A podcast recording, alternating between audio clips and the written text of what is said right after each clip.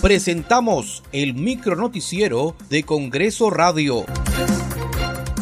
¿Cómo están? Les saluda Danitza Palomino. Hoy es martes 7 de diciembre del 2021. Estas son las principales noticias del Parlamento Nacional. La presidenta del Congreso, Mari Carmen Alba, invocó al presidente de la República, Pedro Castillo, a dar explicaciones al país en aras de la transparencia sobre sus reuniones efectuadas en la Casa de Breña, tal como denunciara un medio de comunicación.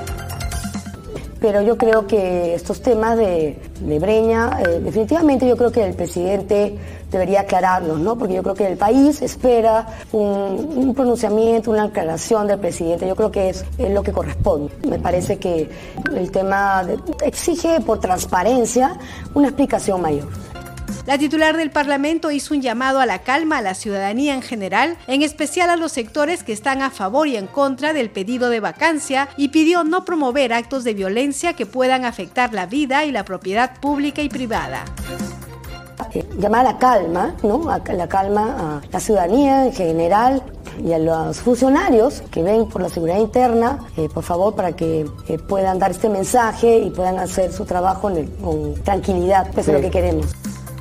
El Pleno del Congreso consultará hoy la admisión de la moción de orden del día 1222 que propone la vacancia del presidente de la República Pedro Castillo por permanente incapacidad moral. En otro momento de la sesión plenaria se interpelará al ministro de Educación Carlos Gallardo para que responda por las presuntas irregularidades ocurridas en su sector en la aplicación de la prueba única nacional de la evaluación docente 2021.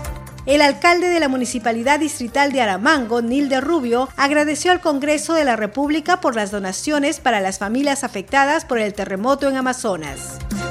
Sí, justamente agradecer a Dios y agradecer a, cada uno de todos nuestros amigos y especialmente agradecer a nuestro Congreso de la República que el primero de el miércoles primero eh, los apoyaron pues con esa ayuda humanitaria. Felicitar y agradecer obviamente a nuestra congresista de la República, la señora Ladi Carmones, como sabemos que nuestra primera vicepresidenta del Congreso, de igual manera también a la señora Patricia Chirinos, que es nuestra tercera vicepresidenta del Congreso, y también estuvo nuestro congresista de la región de Amazonas, el señor Segundo Montalvo.